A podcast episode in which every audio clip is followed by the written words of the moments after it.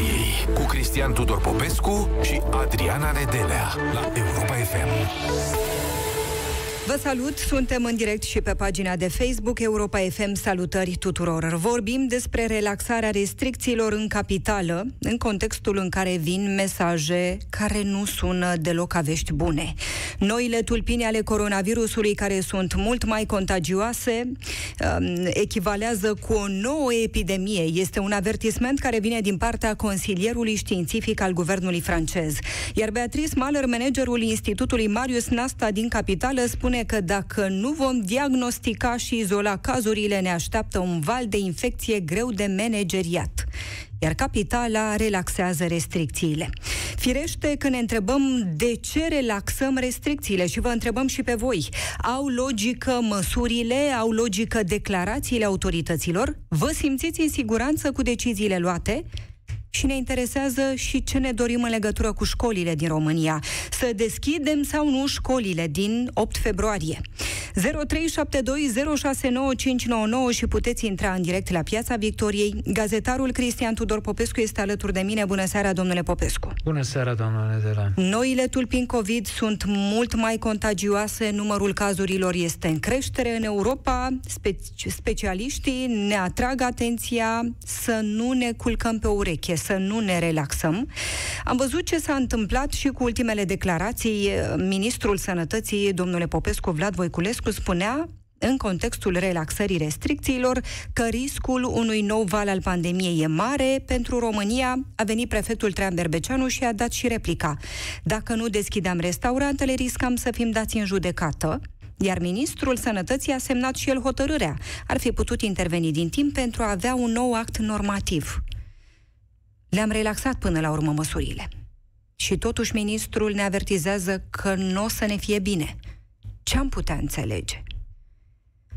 În ce privește pe domnul Voiculescu, faptul că este într-o în căutare de popularitate acum, de voturi și o face uh, înțepându-și partenerul de coaliție, adică PNL-ul, altceva ce să facă. Pentru că așa cum spuneați, dânsul a semnat respectiv document, pe mhm. baza căruia acum s-au deschis uh, parțial restaurante, baruri, cinematografe, săl de jocuri și așa mai departe. Uh, și, în schimb, face vorbire. Acum, de ce? Ca să se auză că domnia sa a zis. La un caz de, să poată, v-am spus eu. Da? Ăsta e singurul motiv. Aș mai spune ceva aici, totuși. Uh, cu toată speranța pe care mi-o pun în domnul Voiculescu să facă, să facă o treabă bună acolo la minister. Uh, dânsul nu este epidemiolog, din câte știu eu, nici infecționist, nici medic nu este. Ori de pe această poziție să vii și să spui, să faci afirmații legate de evoluția pandemiei, nu mi se pare uh, justificat în ceea ce îl privește. Uh, mai ales că nu a adus nici în cazul cifrelor acelora care spunea că nu sunt reale și nici acum în afirmația asta el nu a adus niște date științifice venite de la niște organisme de control, de la niște organisme specializate ale Ministerului, să spună, iată, acestea sunt cifrele. Nu. Făcut niște declarații politice.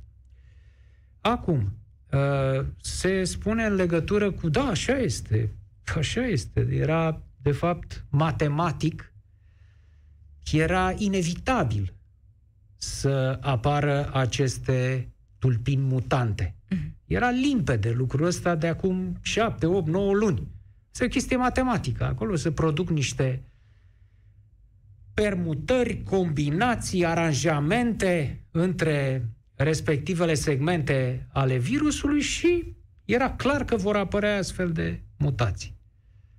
Ehm, din fericire, vaccinul, le aceste acoperă. vaccinuri le acoperă. acoperă cel puțin aceste, asta știu. Da. Deocamdată da. sunt eficiente, deci nu trebuie căutate alte vaccinuri pentru noile tulpini.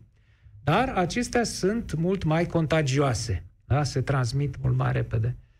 Și în condițiile astea, care sunt și în Europa, care sunt și care sunt în întreaga lume, de fapt, uh, uh, mai uh, agravate acum, uh, să nu ne culcăm pe ureche, ni se recomandă, da? Păi eu cred că suntem culcați pe ambele urechi. N-avem pe ce ureche să ne mai culcăm. Problema noastră o reprezintă faptul că s-a dat drumul la 30% din restaurante? Adică din fiecare restaurant 30%?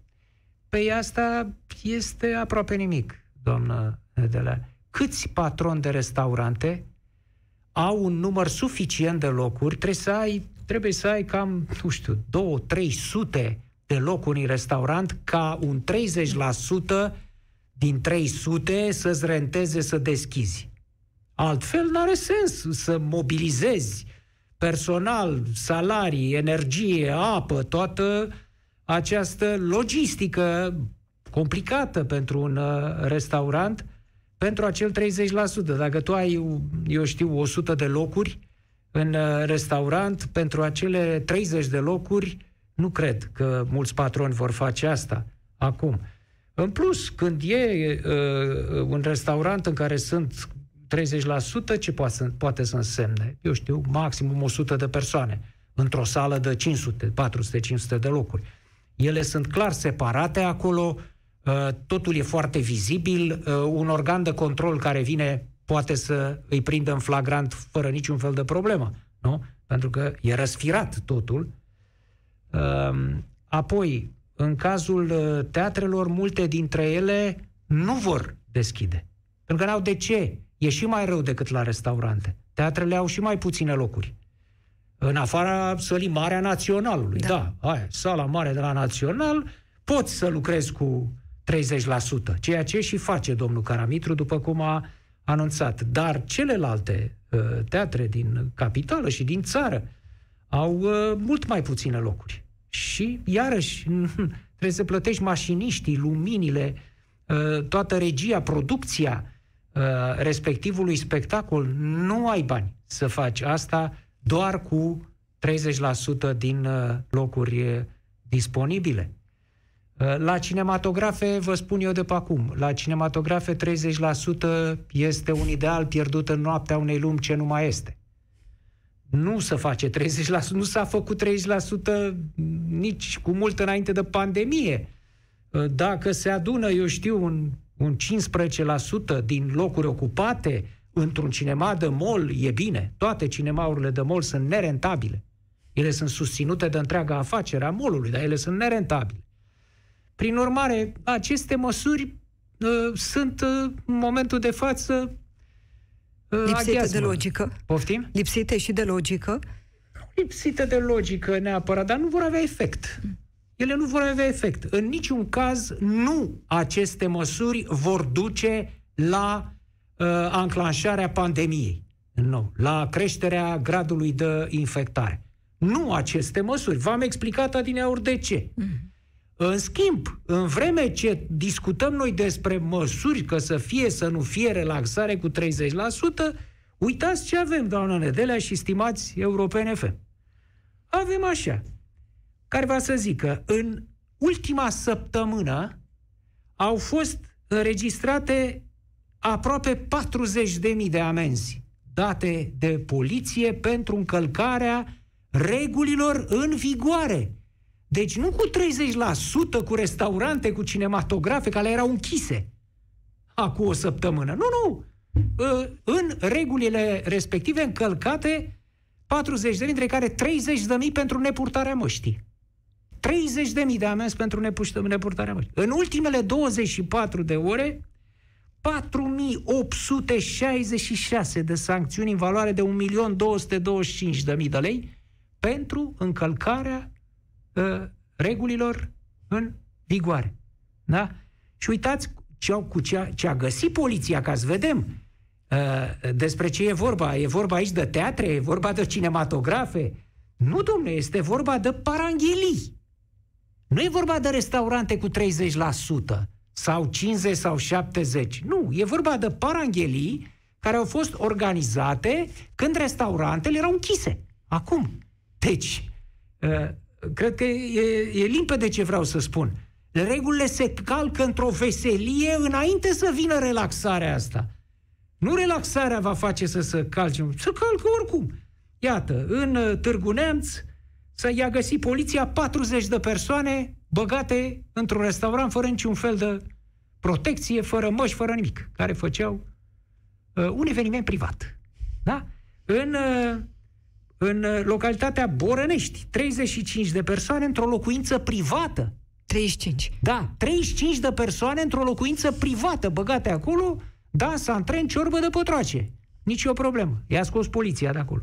În județul Buzău, firmă de organizare evenimente, deci firmă specializată care face un astfel de eveniment cu 100 de persoane. Complet ilegal, îi găsește poliția, mă rog, și dă amenzi. Deci, asta este problema, domnule. Înainte și după relaxări și a mai departe, problema este că după un an de pandemie, oamenii nu respectă măsurile care trebuie respectate, trebuiau respectate și acum șase luni și acum și după ce s-au luat aceste măsuri de relaxare și când ne vaccinăm și când nu ne vaccinăm, aceste măsuri trebuie respectate. Și ele nu sunt respectate. Asta este problema noastră. Credeți că... Vă rog. Și încă ceva. Da. Pandemia se combate cu măsuri respectate și cu vaccinare. Cu vaccinare. Deci nu, pericolul nu îl reprezintă 30% la restaurante, cinematografe și teatre. Pericolul reprezintă ăia care nu vor să se vaccineze în continuare. Pericolul reprezintă medicii de familie care își îndeamnă pacienții să nu se vaccineze, nu numai că nu se vaccinează ei. Deci am uh, exemple. Uh, destule de felul acesta. Știu ce spun. Medici de familie care spun, nu vă vaccinați, domnule, că face rău. Domnule. Nu, nu, stai, nici dumneavoastră, nici familie. Deci, uh, vin cu astfel de, de manipulări. Medici de familie. Uh, și oamenii, uh, dacă oamenii nu se vaccinează, singura cale este vaccinarea, atât împotriva virusului vechi, cât și împotriva virusilor noi, ăștia, UK și Africa de Sud. Vaccinul e eficient asupra lor.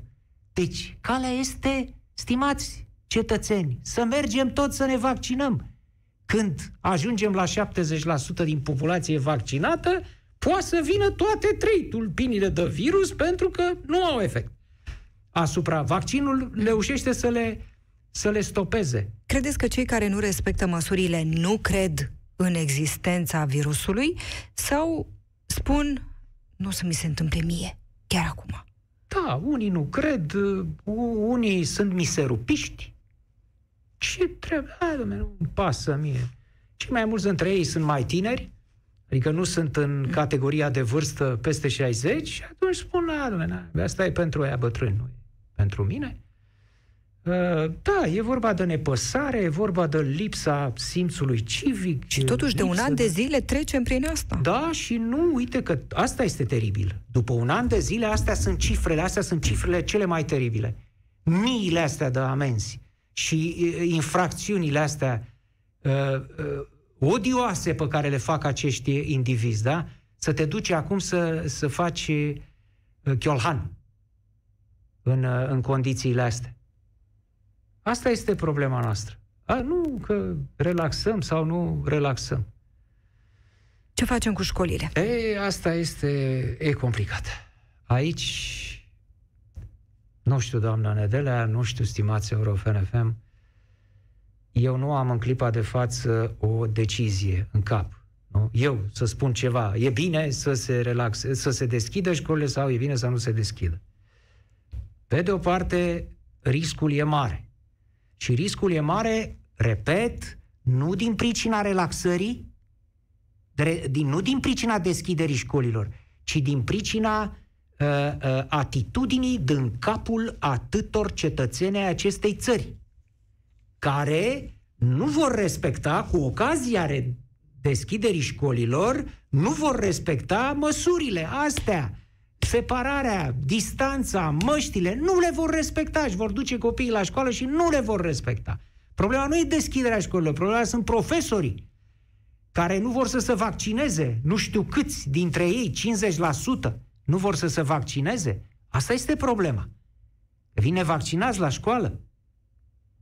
Uh, dar, pe de altă parte, uh, nu se mai poate. Nu? Mă gândesc la copiii ăștia, au un an de zile de când ei sunt scoși din protocolul, din uh, uh, rutina, din mecanismul ăsta școlar, nu? care presupune să te duci la oră fixă, să ai ore, iarăși, după un anumit plan. Organizare, Organizare, disciplină. autoritatea profesorului, îți prezinți temele când e cazul, te uiți la profesori, mai departe. Toate astea au dispărut. Și stă elevul acasă în fața calculatorului. Și, practic, toate aceste deprinderi ale lui legate de actul de învățământ se șterg, se duc complet. Nu știu ce se... Și așa cred că va fi dificil. Acum, la re- reluare, cred că va, va fi foarte dificil să reia uh, școala clasică, să spunem. Dar, mite, dacă mai prelungim, cât să mai prelungești chestia asta? Îi scoți pur și simplu o generație întreagă, o scoți din școlarizare. Nu se poate așa ceva. Dar, cred că decizia aici nu trebuie să ne aparțină nici mie, nici nouă, jurnaliștilor, nici, nici Ministrului Sănătății, nici Ministrului Educației, trebuie să aparțină specialiștilor. Pentru că oamenii ăștia au la dispoziție acum, a, aici nu merge cu decizii de genul uh, uh, domne, nu se mai poate să, trebuie să ducem copiii la școală. Corect. Dar asta e așa o, o chestie din suflet. Uh, pe urmă poți să spui, domne, nu pot să fac așa ceva pentru că e riscant și poate să crească iar pandemia și mor oameni. Și asta e adevărat și e din suflet. E, aici, cu, când vine vorba de astfel de ciocniri, uh, între atitudini, să spunem, emoționale, trebuie să vorbească cifrele. Acolo trebuie să vorbească cifrele. Deci, epidemiologi, profesioniști care calculează impactul, calculează uh, uh, posibilitățile în viitor, ce proiecțiile, ce se poate întâmpla cu cifrele date uh, și cal, uh, pun aici o cifră și aici o cifră de risc. Și ai de ales cifra de risc cea mai mică. Riscul există oricum. Nu, nu, poți să, nu ai o alegere 0-1 acum. Ai o alegere între 0 și 1 și alegi varianta cea mai puțin proastă.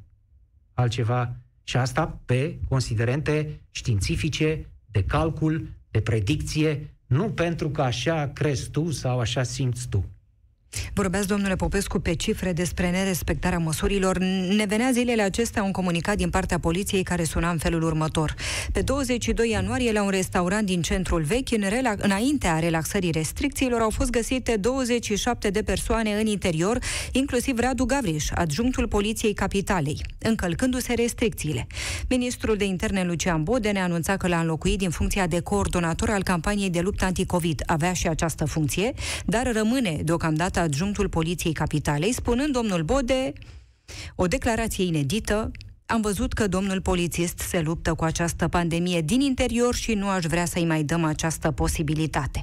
Bun, după aceste informații vin și reacțiile. Radu Gavriș a confirmat că a fost acolo, dar a respectat legea, spune el. A fost într-un spațiu deschis. Parchetul de pe lângă Tribunalul București a spus că patru procurori plus Radu Gavriș au fost acolo, dar n-au avut nicio legătură cu ceilalți clienți, erau și într-un spațiu deschis, spune parchetul. Iar Cristian Ghica, șeful poliției din centrul vechi al capitalei, scrie pe Facebook.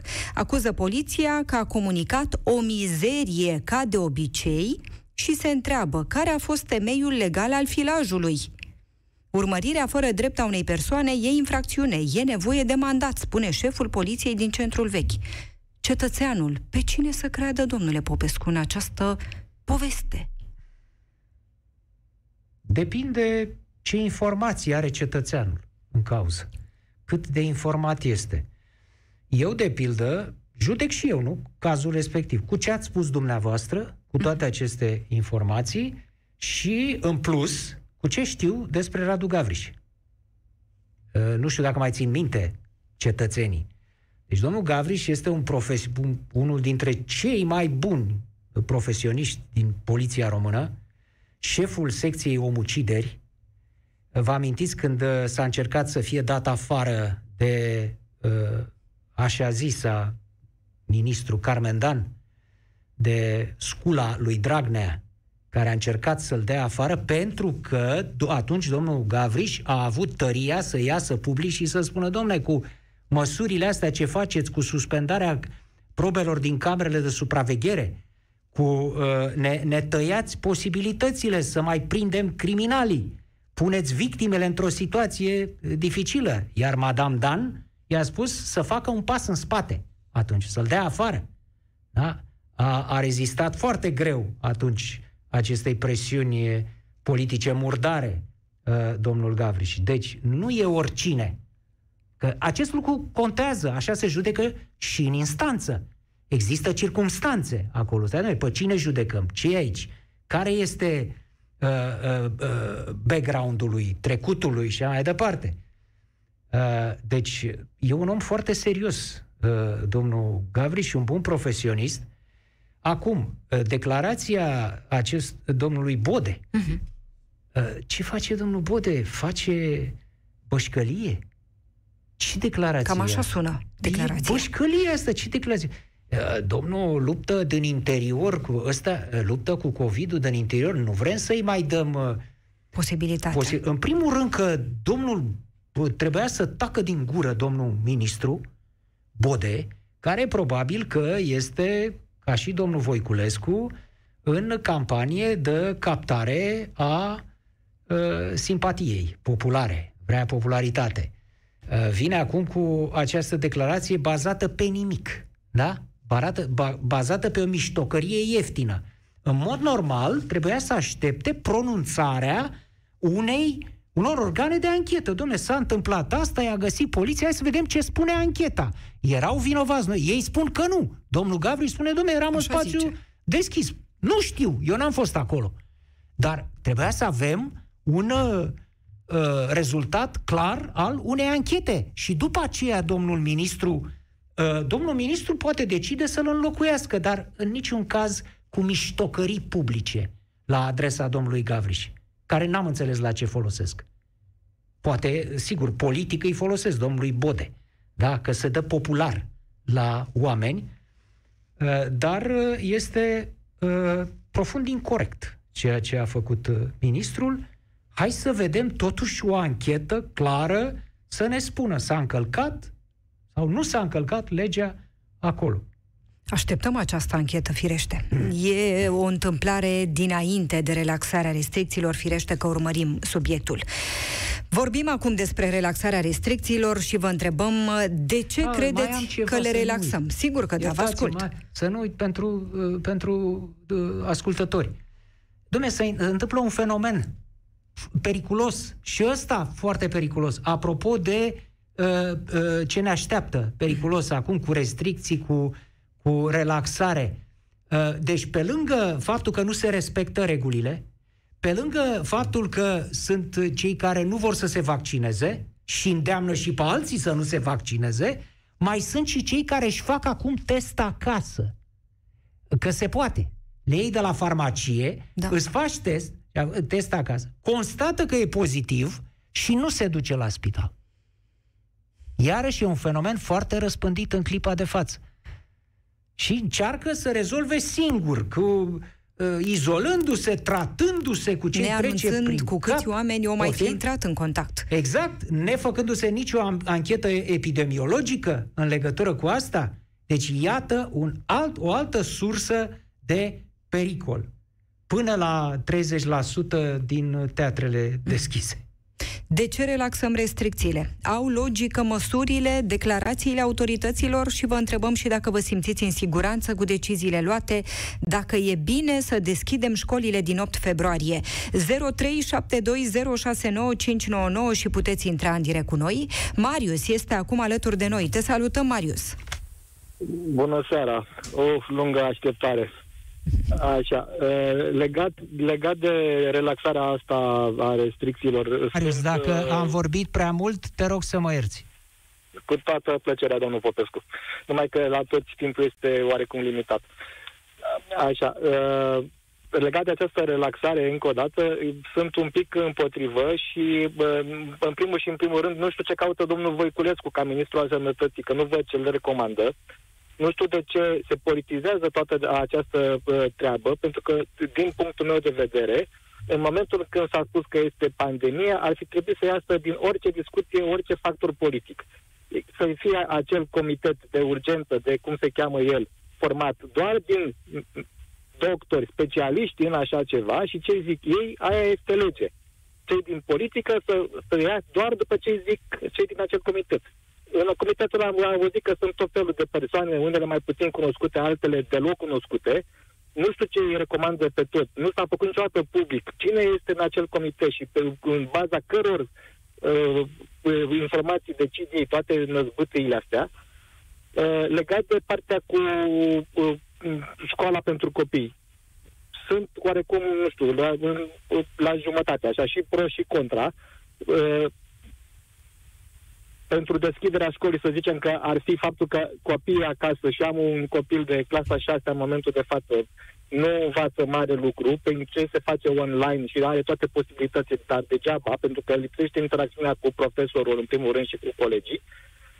Pe de altă parte, iarăși, când vezi profesor care ar trebui să fie un vector principal de informații și de știință, care spun că ei nu se vaccinează, că pe ei nu interesează și că ei nu vor, Asta o transmit mai departe și copiilor și iarăși nu mi se pare uh, un, un lucru în regulă. Eu mi-aduc aminte când eram elev, veneau și se făceau vaccinări în școală, în clasă. Și nu murea nimeni și s-a făcut toate vaccinurile care se făceau, nu știu, până în clasa 8, țin minte că au, au, au fost două, trei vaccinări care s-au făcut efectiv în școală. Venea medicul de, din școală cu asistenta respectivă și se făceau vaccinările acolo. Atunci Acum, nu era internet, Marius. Eh, posibil, da. Eh, toată eh, plimbarea asta cu să programeze medice de familie pe unii, să te programezi singur pe o platformă care funcționează ca vai de mama ei. Ba că nu sunt vaccinuri, ba că sunt nu știu ce, mi se pare o, o foarte mare dezorganizare, dar aș putea să spun că e chiar organizată dezorganizarea asta. Pe ce vă bazați, Marius, când spuneți că or- această dezorganizare e organizată? Păi în momentul în care îl văd pe domnul Voiculescu, n-am nimic cu dânsul, că pus ca ministru al sănătății.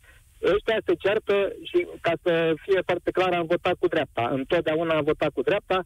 Acum n-am avut încotro și a trebuit să-i votez să facă această alianță care mi se pare un pic destul de ciudată vis-a-vis de alegerile care le fac ei, au stat să se certe cine și cum se împartă și chiar asta văzusem iarăși la știri că nu se înțeleg pe nu știu ce funcție de prefect.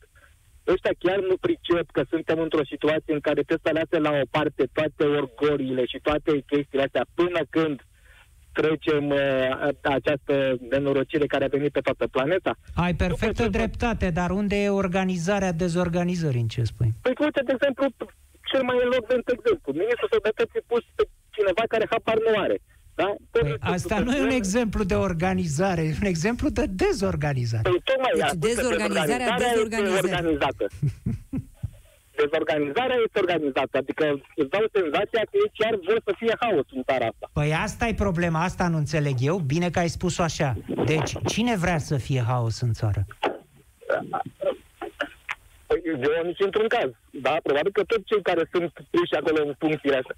Ei da? vor, Pentru... deci uh, guvernul vrea să fie uh, haos în țară acum? Păi, domnule Petrescu, aduceți-vă, aduceți-vă aminte câte pirici a pus, de exemplu, PSD-ul când ăștia la uh, când era Orban prim-ministru și ăștia tot vreau să facă câte ceva și se trezea tot timpul. Ba, avocatul uh, poporului, nu știu ce mai caută tantia aia în funcție încă. Ba, ăștia de la PSD, că nu știu, uh, că ei nu cred, că ei nu știu, că ei nu fac, că ei nu dreg. Deci,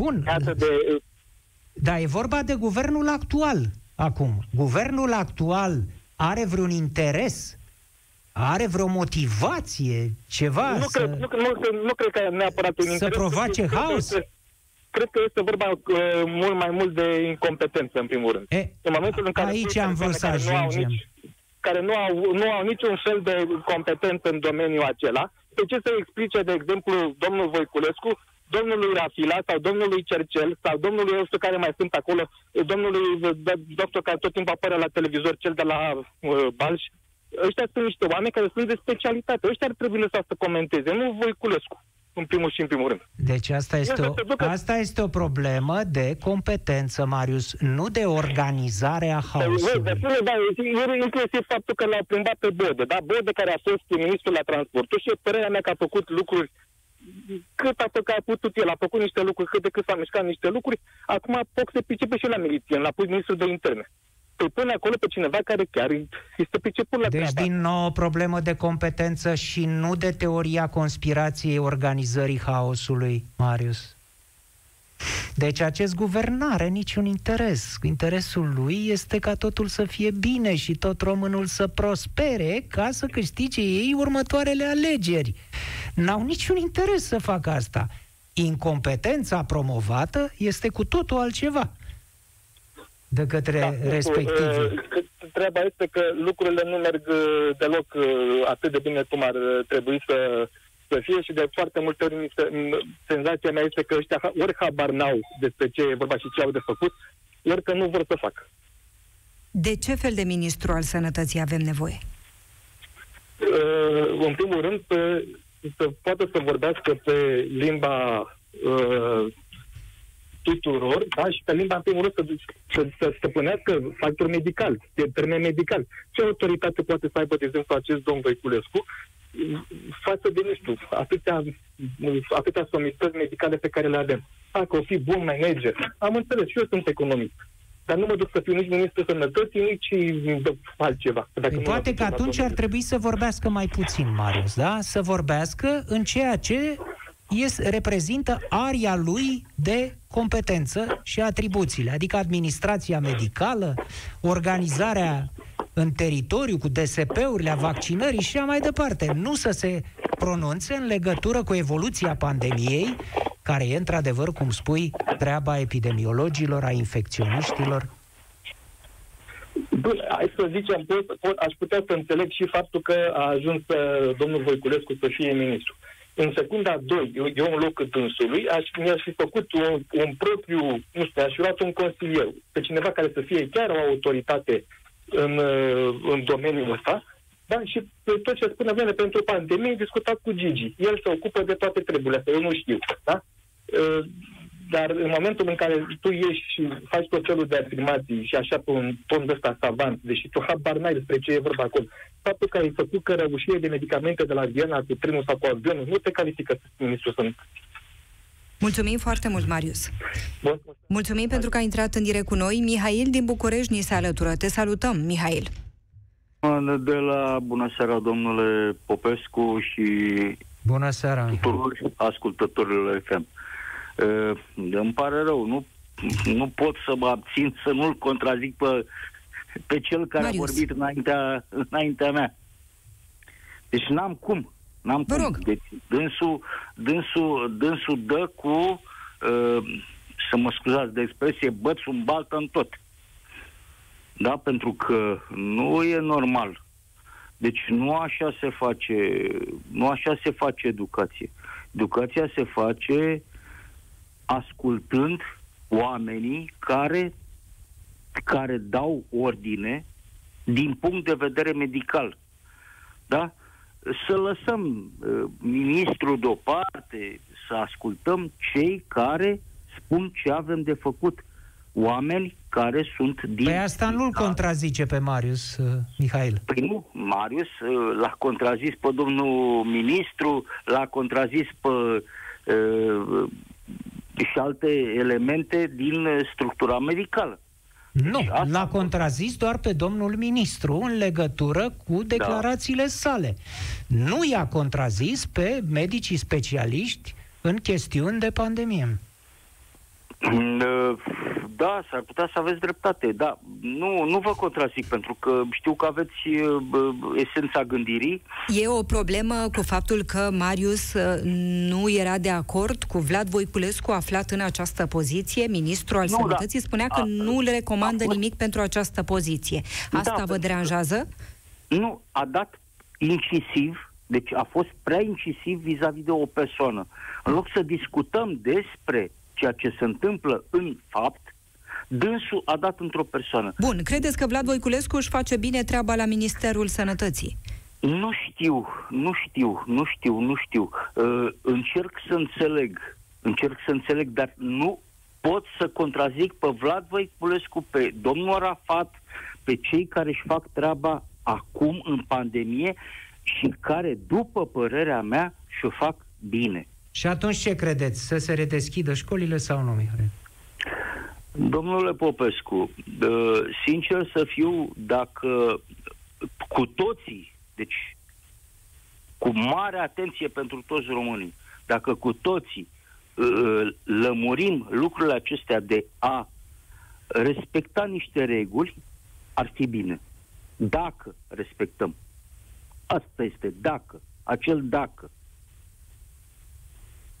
Să se deschidă, dacă respectăm nu, regulile. dacă respectăm, exact, uh-huh. exact, doamna Nedela. Dacă nu prea le respectăm, asta e problema. Păi nu, ar fi bine să respectăm ca să putem să redeschidem școlile. Dacă nu, stăm cu minți, facem ca în Franța, facem ca în Marea Britanie, facem ca în alte țări și închidem tot. Nu e normal. Da, e numai că... Să respectăm. Da, vă rog. Mihail, ă, nu prea pot să stea copiii cu minți. S-ar putea să stea fără minți. Da, fără înainte, minți. Da, nu cu da, minți. Da, fără Dacă minți, îi mai da. ținem mult acasă. Da, păi asta spun. Părinții, dacă au grijă de copii și le spun, mai copii, purtați mască, haideți, luați exemplul meu, eu tata, eu mama și așa mai departe. Și ei văd ca atare ce se întâmplă în jurul lor, ei vor merge la școală și toți vom fi mulțumiți. Mulțumim foarte mult! Credeți-mă.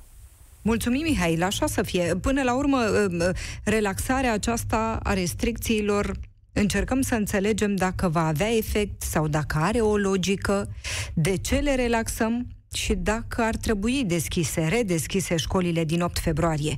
Greu de crezut că pentru copii ar fi o veste bună să nu se redeschidă școlile. E limpede că ei au nevoie. Au nevoie să fie acolo în sala de clasă. 0372069599 pentru a intra în direct cu noi. Gigi este cu noi acum. Te salutăm, Gigi. Să rămână doamna Nedela, bună seara, domnul Popescu. Bună seara, Gigi. Tot Popet, cum mă numesc și eu. Uh, Suntem Am doi, și eu. deci măcar doi în țara asta, e, cu numele este Popescu. ok, este super ok. Eu vă stimez pe dumneavoastră ca și ziarist, ca și scriitor. Uh, vreau totuși doar să vă întreb un singur lucru. Uh, ați spus adinaur de domnul Voiculescu că nu este în măsură, pentru că nu este nici măcar medic. Ok, este ministru pus acolo. Dar dumneavoastră când spuneți că vaccinarea asta și vă spune unul care s-a vaccinat, ascultați-mă. Foarte deci vă bine. spune unul că va... Dumneavoastră spuneți că vaccinarea este neapărat și imperios necesară. De ce? De unde știți dumneavoastră, domnul Vepotu? Pentru că eu sunt jurnalist, Da. sunt, sunt gazetar și meseria mea este să studiez din punct de vedere informațional un subiect. Prin urmare, îmi petrec ore întregi analizând uh, presa uh, din întreaga lume, analizând articole care apar în legătură cu vaccinul, în legătură cu pandemia, ale diverselor universități, diverselor personalități medicale și după un volum, vă rog să mă credeți, considerabil de astfel de muncă, de analiză, ajung la o concluzie pe care o spun aici în calitatea mea de gazetar, aducând argumente. Eu nu vin cu, cu uh, argumente de tipul uh, uh, facem uh, leucemie peste patru ani sau ne transformăm cu toții în femei cu barbă. Nu.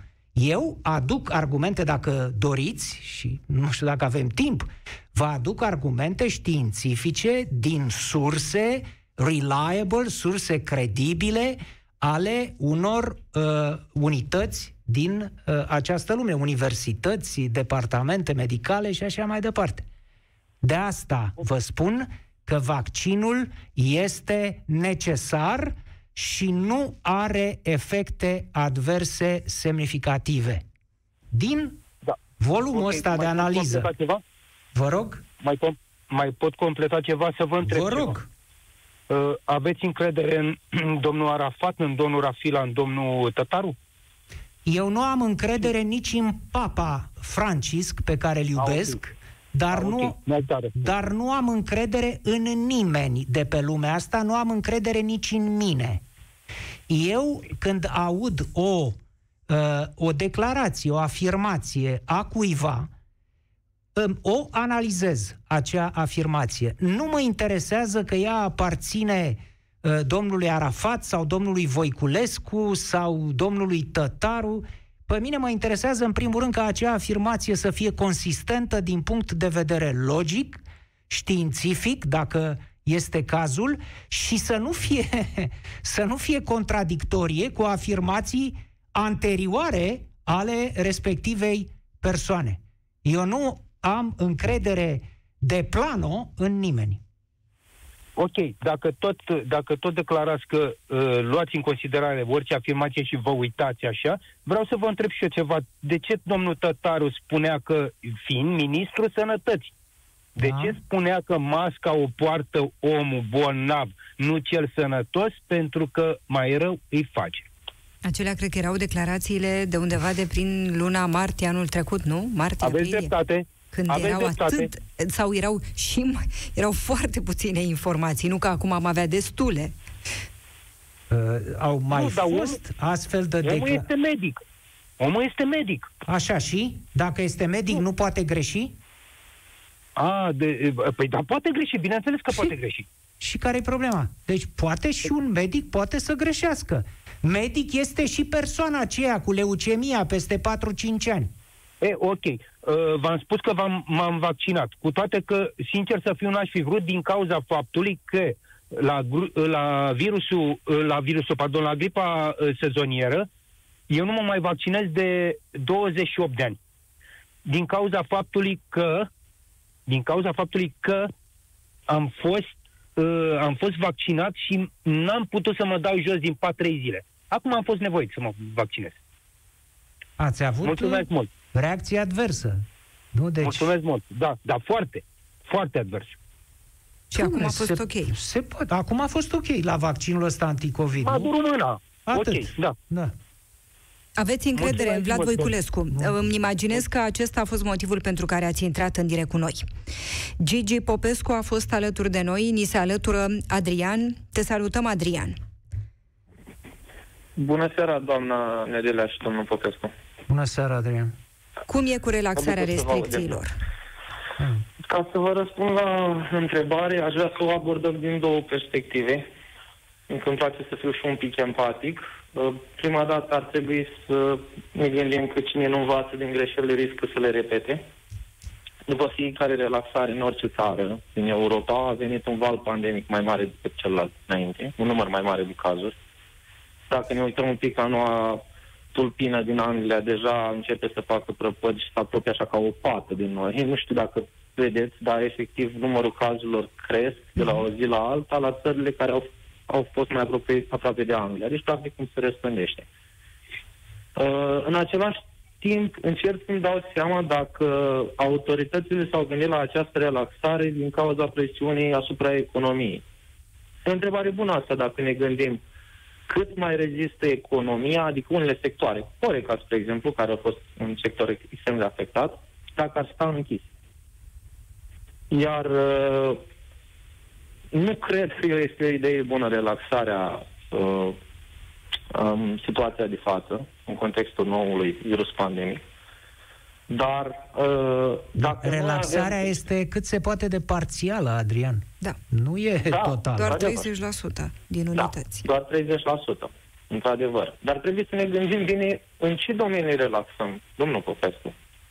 Care sunt uh, instituțiile sau domeniile în care, dacă am relaxat aceste restricții, am avea un grad mai mare sau o posibilitate, să spunem așa, o posibilitate mai mare de infectare. Noi, Care îmi ar pare fi? rău să o spun. Nu știu dacă școala ar fi una din ele. Adică și la școală, dacă te gândești, tu pui în trafic o grămadă de potențial purtători ai virusului. Atât elevi, atât părinți care își duc copiii la școală și atât profesori. O iau pur și simplu statistic. Nu vreau să pare inuman sau insensibil. Eu înțeleg în același timp și presiunea psihologică pe care o au elevii. Nici nu vreau să-mi închipui cât studenți n-au avut un curs festiv, cât elevi nu și-au văzut colegii pentru prima dată, 9 ani școlar și așa mai departe. Este foarte grav, părerea mea. Și cred, cred sincer, chestia asta o să lase probleme psihologice asupra noilor generații mult timp de acum înainte. O să fie un PTSD exact cum este și în armată, dar diferit, un post-traumatic stress. Dar nu știu nici cu noua tulpină cât de ok este. Cred că singurul lucru pe care trebuie să luăm în considerare în ambele scenarii, cum am zis, eu mă gândesc la, în, pers- în perspectiva la două scenarii, este cât de repede putem vaccina populația. Numai chestia asta ne poate da o idee cât de mult putem să ne relaxăm acum. Și dacă nu mă știu, cred că am ajuns la jumătate de milion. Nu, domnul Popescu, că dumneavoastră sunteți mai actualizat. Cu da. da, chiar am depășit, din câte știu chiar eu. am depășit. Dar ți-aș deci... mai da o cifră, Adrian. Apropo da. de țările de care vorbeai și de al doilea val pandemic, Israel. În Israel a scăzut uh, incidența în spitalizărilor 60. cu 60% pentru persoanele peste 60 de ani în condițiile vaccinării în masă mm-hmm. din Israel. Wow, deci vaccinul funcționează. Păi funcționează. Zic, că l-ascultam pe domnul dinainte care a zis că nu și-a făcut vaccin. E normal, e un efect advers să faci boala respectivă când îți faci vaccin. Nu, nu, domnul dinainte, Vaccinul adică gripal. Gigi, și-a făcut vaccin să... Fe... Nu, nu, nu, mă refeream la primul vaccin. Ah, cel gripal. gripal da, mă rog. da, și aici poți face simptome asemănătoare. Poți, dar deci, deocamdată nu... nu a murit nimeni în lumea aceasta, nu numai în România, unde a fost un caz al unei și doamne... nu va muri. Uh, nu, nu este o tehnologie testată și tehnologia din ziua de astăzi este mult mai avansată. Ne folosim de calculatoare super inteligente care iau în calcul anumite procese de machine learning, care compară proteinele și așa mai departe. Nici nu va muri nimeni. Deci, în condiția... Să știi că au fost și cazuri de... Stai puțin, au fost cazuri de șoc anafilactic. Câteva au fost. Dar au intervenit da, imediat da. medicii care se găseau acolo, uh, pregătiți. De și au rezolvat problema. 15 minute, nu? Da, da. Păi, da, 15 da, minute, o jumătate de oră, în anumite cazuri, se așteaptă ca să vadă dacă... Da sunt atâția oameni cu diverse afecțiuni care sunt diferite și stilul de viață a fiecărui om este complet diferit. Deci organismul lui este total diferit. Până la urmă e un vaccin general aplicat la populație. E normal să mai apară un aspect advers. Dar ideea este că vaccinul funcționează. Mă bucur mult. Nu știam despre Israel. Deci eu cred că asta ne va permite să ne gândim cum relaxăm măsurile. Mulțumim Cât foarte mult, Adrian. putem vaccina oamenii în următoarea lună. Și mulțumim pentru că ai fost bună. cu noi. Ni salută Ovidiu, te salutăm Ovidiu. Bună, bună, bună seara, uh, domnule Delea, domnule Popescu. În primul rând, seara, mulțumesc Ovidiu. Europa Even, uh, FM că am posibilitatea să intru în direct cu dumneavoastră. Deci eu din tema emisiunii am înțeles că principalul subiect ar fi uh, diferența între între dorința, să zic așa, dorința uh, prefectului de a, de a uh, relaxa. Nu relaxa e dorința prefectului, măsuri... e legea. E o hotărâre de guvern care... Legea. Exact. Rata legea. infectărilor că... a scăzut sub 3 la mii de locuitori în București și prefectul trebuia să ia această decizie. Dar, dacă am fi putut interveni din timp, am fi putut avea un nou act normativ și nu relaxam nimic. Asta spune E adevărat, prefectul. e adevărat. Părerea mea este că de data asta uh, statul se lovește, adică își dă singur, se lovește singur în, uh, în genunchi. Tocmai în ceea ce privește, în ceea ce privește manipularea pe care a făcut-o cu numărul de infectați. Eu consider de adevărat dintr-o percepție proprie că numărul de infectați este de fapt mult, mult mai mare decât cel declarat oficial.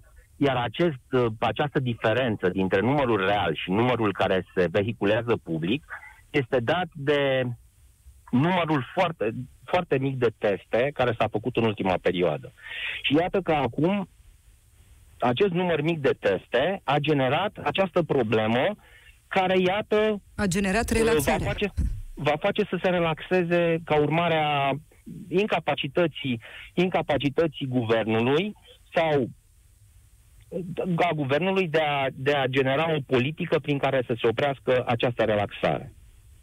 Să redeschidem școlile? Eu zic că nu ar trebui redeschise școlile. Redeschiderea școlilor va genera o, o foarte mare răspândire a virusului, pentru că numărul de infectări este, din punctul meu de vedere, mult, mult, mult peste 5, 8, 10 la mie sau cât uh, este nivelul care ni se vehiculează în momentul de față. Ovidiu, tu nu ai, înțeleg, niciun fel de argumente sau informații în legătură cu asta. Este asta adevărat, crezi, nu am. da? Eu, nu, nici e, eu e nu am. percepție proprie. E o percepție proprie. Nici eu nu am, nu am acces la date guvernamentale secrete sau ce. N-am. În schimb, ți-aș propune un parametru din punct de vedere logic și matematic la care să ne uităm. Altul decât în numărul infectaților care, într-adevăr, e greu de verificat. Pot, pot să fie foarte mulți, cum spui, pot să fie mai puțini, dar să ne uităm undeva unde e foarte greu să minți. La și anume ATI, la, numărul de la- la ATI la și ATI. la morți. Acolo n-ai cum decât dacă te apuci să faci ca Elena Ceaușescu să iei morții și să-i duci să-i arzi. Da? Uh, Dacă nu ne găsim în situația asta, atunci cifrele de la ATI și de la cifrele uh, uh, decedaților ne spun uh, cu probabilitate de adevăr de 99% situația în care ne aflăm. Și, situa- și aceste cifre au scăzut, Ovidiu. În acest moment, doamna Beatriz Maler a fost acum două zile la televizor și a spus pentru prima dată răsuflăm și noi la Marius Nasta, au scăzut bolnavii din în stare gravă de la ATI, a scăzut numărul deceselor, avem locuri libere, ceea ce nu s-a mai întâmplat de luni de zile. E, astea, eu sunt niște cifre pe care m-aș baza. Mulțumim adevărat, foarte mult, nu- Ovidiu. Și eu mulțumesc. Mulțumim pentru că ai fost cu noi. Un ultim telefon, Cornel este în direct cu noi. Te salutăm, Cornel. Bună seara, bună seara, mă bucur să vă aud. E în regulă Uh, relaxarea restricțiilor? uh, Din punctul meu de vedere, eu, sunt, în- eu personal sunt într-o situație particulară. Deci, pe mine m-a iritat foarte mult și o recunosc uh, cu voce tare.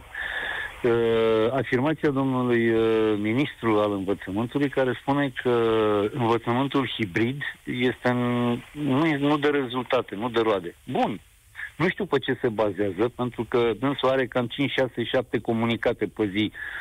Cel puțin ce citesc pe internet, din oră în oră, din două în două, din trei în trei ore, dânsul are de dat un comunicat legat dacă să deschid sau nu școlile. Eu vă spun cazul meu. Deci eu sunt, uh, am foarte multe comorbidități, cum să numesc ele. Deci am fost operat de cancer, am suflu respirator redus cu 34%, am niște probleme cu, pământ, cu plămânii. Dacă copilul meu nu este acceptat, dacă, deci dacă învățământul hibrid nu se mai face, copilul meu este obligat să meargă, uh, uh, să meargă la școală. Bun.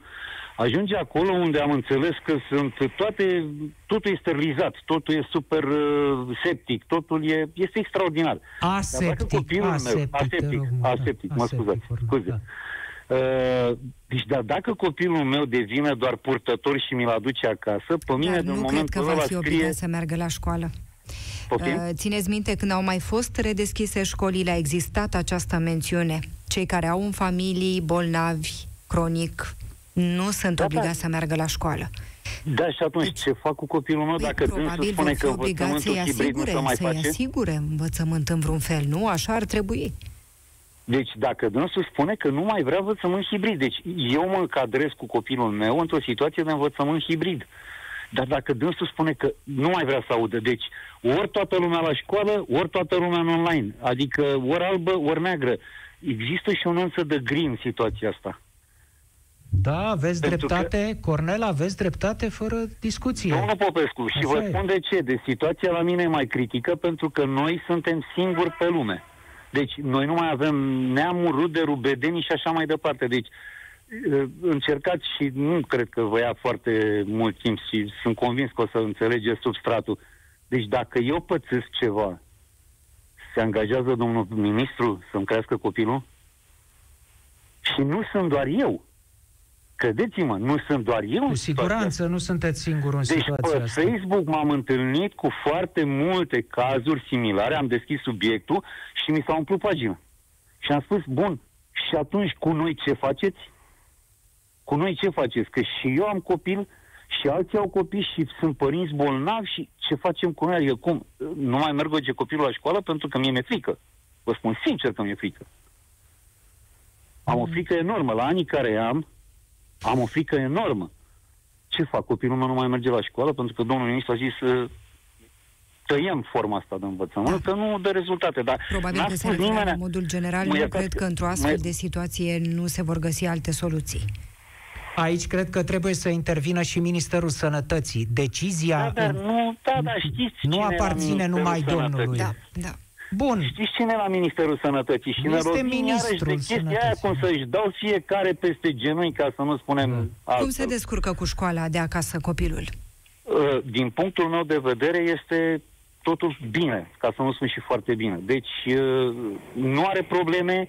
E adevărat, există acea monotonie care a intervenit, acel, acea stereotipie zilnică. Deci, pentru că uh, socializatul cu colegii, uh, schimbatul unor uh, vorbe, uh, nu mai e, nu, nu este identic cu cel prin telefon.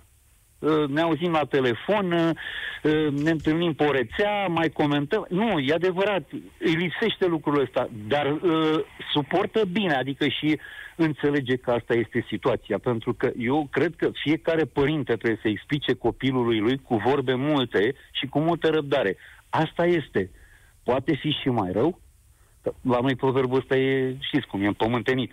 Și explicând copilului că poți să-l faci să înțeleagă, poți să-l ajuți, să-l, uh, cum să spune, să-l scoți din această monotonie tu, ieșim din oraș, hai la cumpărături, te ajutăm în o treabă în casă, hai, hai să ieșim, pentru că socializarea cu colegii e dificilă. Fiecare părinte, uh, am avut pe cineva care am vrut să-l invităm la noi și mi-au zis, părinții, zice domnul Cornel, uh, știți, noi plecăm, stai așa unde pleci, că nu poți să pleci, că nici eu nu pot să plec. Am înțeles, deci subțin mi-a lăsat de înțeles că da.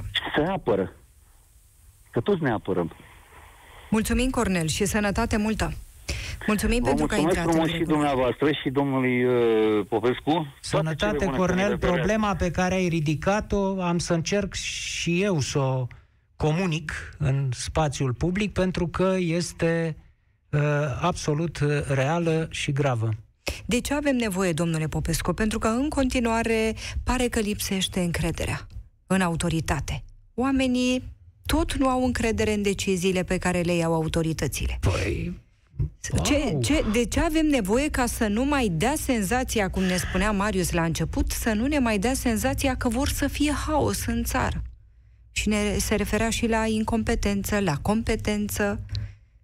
Să nu-și mai dea la glezne unii altora, să nu se mai contrazică în propriile decizii și declarații în funcție de cum bate vântul politic?